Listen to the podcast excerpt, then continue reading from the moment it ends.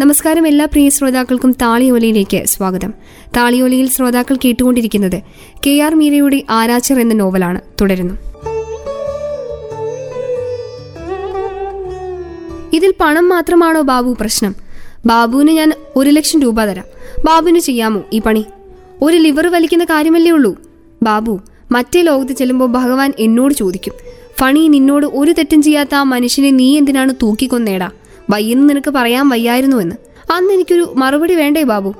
ഭഗവാൻ എൻ്റെ വീട്ടിൽ പുരനിറഞ്ഞു നിന്ന് യുവതിയായ പുത്രിക്ക് ഒരു ജീവൻ നൽകാൻ, എൻ്റെ വയസ്സായ സ്നേഹനിരയായ മാതാവിന് മരുന്ന് വാങ്ങാൻ, പുത്രനെ ചികിത്സിക്കാൻ, ഞാൻ ജീവന തുല്യം സ്നേഹിക്കുന്ന എൻ്റെ സഹധർമ്മിണിക്ക് വസ്ത്രവും ഭക്ഷണവും നൽകാൻ വേണ്ടിയാണ് ഞാൻ ഇതൊക്കെ ചെയ്തത്. അതല്ലാതെ എനിക്ക് വേറെന്ത് ന്യായം പറയാനുണ്ട്? ശരി ശരി ബാബു, ഞാൻ അങ്ങോട്ട് വരാം. പിന്നീട് തലയൊന്ന് തിരിക്കുക പോലും ചെയ്യാതെ അച്ഛനൊരു അഭിനേതാവിനെ പോലെ ശബ്ദമുയർത്തി, അരേ സൂദേവ്, ഇങ്ങോട്ട് വാടാ. ചക്രവർത്തി ബാബുവിനെ കാണാൻ നമുക്ക് നാളെ രാവിലെ പോകണം. നീ രാവിലെ എഴുന്നേൽക്കണേ. അപ്പോൾ അങ്ങനെയാട്ടെ ബാബു, വന്നു കണ്ട് നമുക്ക് കാര്യങ്ങൾ ചർച്ച ചെയ്ത് തീരുമാനിക്കാം. ഫോൺ വെച്ച് തിരിഞ്ഞപ്പോഴാണ് അച്ഛൻ സൂദേവ് കാക്കുവിനെ കണ്ടത്. പക്ഷേ ആ ജാളിമൊന്നും പുറത്തു കാണിക്കാതെ അച്ഛൻ ഞങ്ങളെ നോക്കി മീശമെനുക്കി ചുണ്ടുകൾ വക്രിപ്പിച്ചു. ഘൃത, എന്താ പണമാണോ ലോകത്തിലെ വലിയ കാര്യം?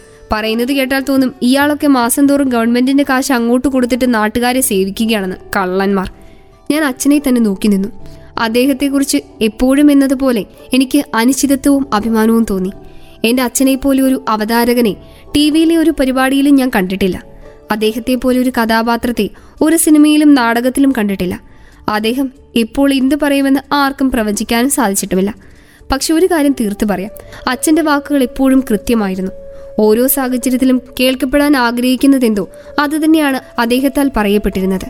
പിൽക്കാലത്തിന് സംസാരിക്കേണ്ടി വന്നപ്പോഴൊക്കെ ആ സ്ഥാനത്ത് അച്ഛനായിരുന്നെങ്കിൽ എന്ത് സംസാരിക്കുമായിരുന്നു എന്ന് ചിന്തിച്ചിട്ടാണ് ഞാൻ സംസാരിച്ചിട്ടുള്ളത്.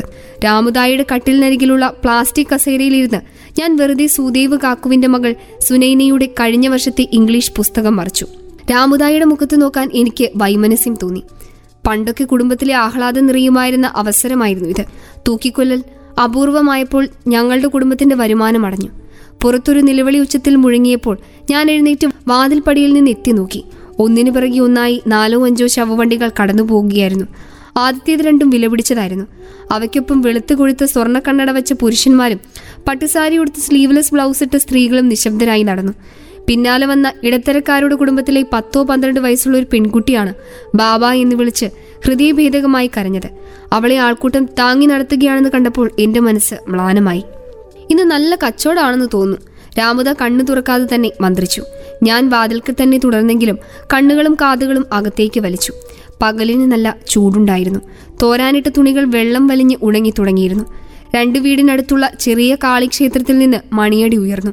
ഞാൻ എന്നെ പൂർണ്ണമായും അകത്തേക്ക് പിൻവലിച്ചു. താളിയോലയുടെ ഈ അധ്യായം ഇവിടെ പൂർണ്ണമാവുന്നു. ശ്രോതാക്കൾ കേട്ടുകൊണ്ടിരിക്കുന്നത് കെ ആർ മീരയുടെ ആരാച്ചാർ എന്ന നോവലാണ്. തുടരും അടുത്ത അധ്യായത്തിൽ.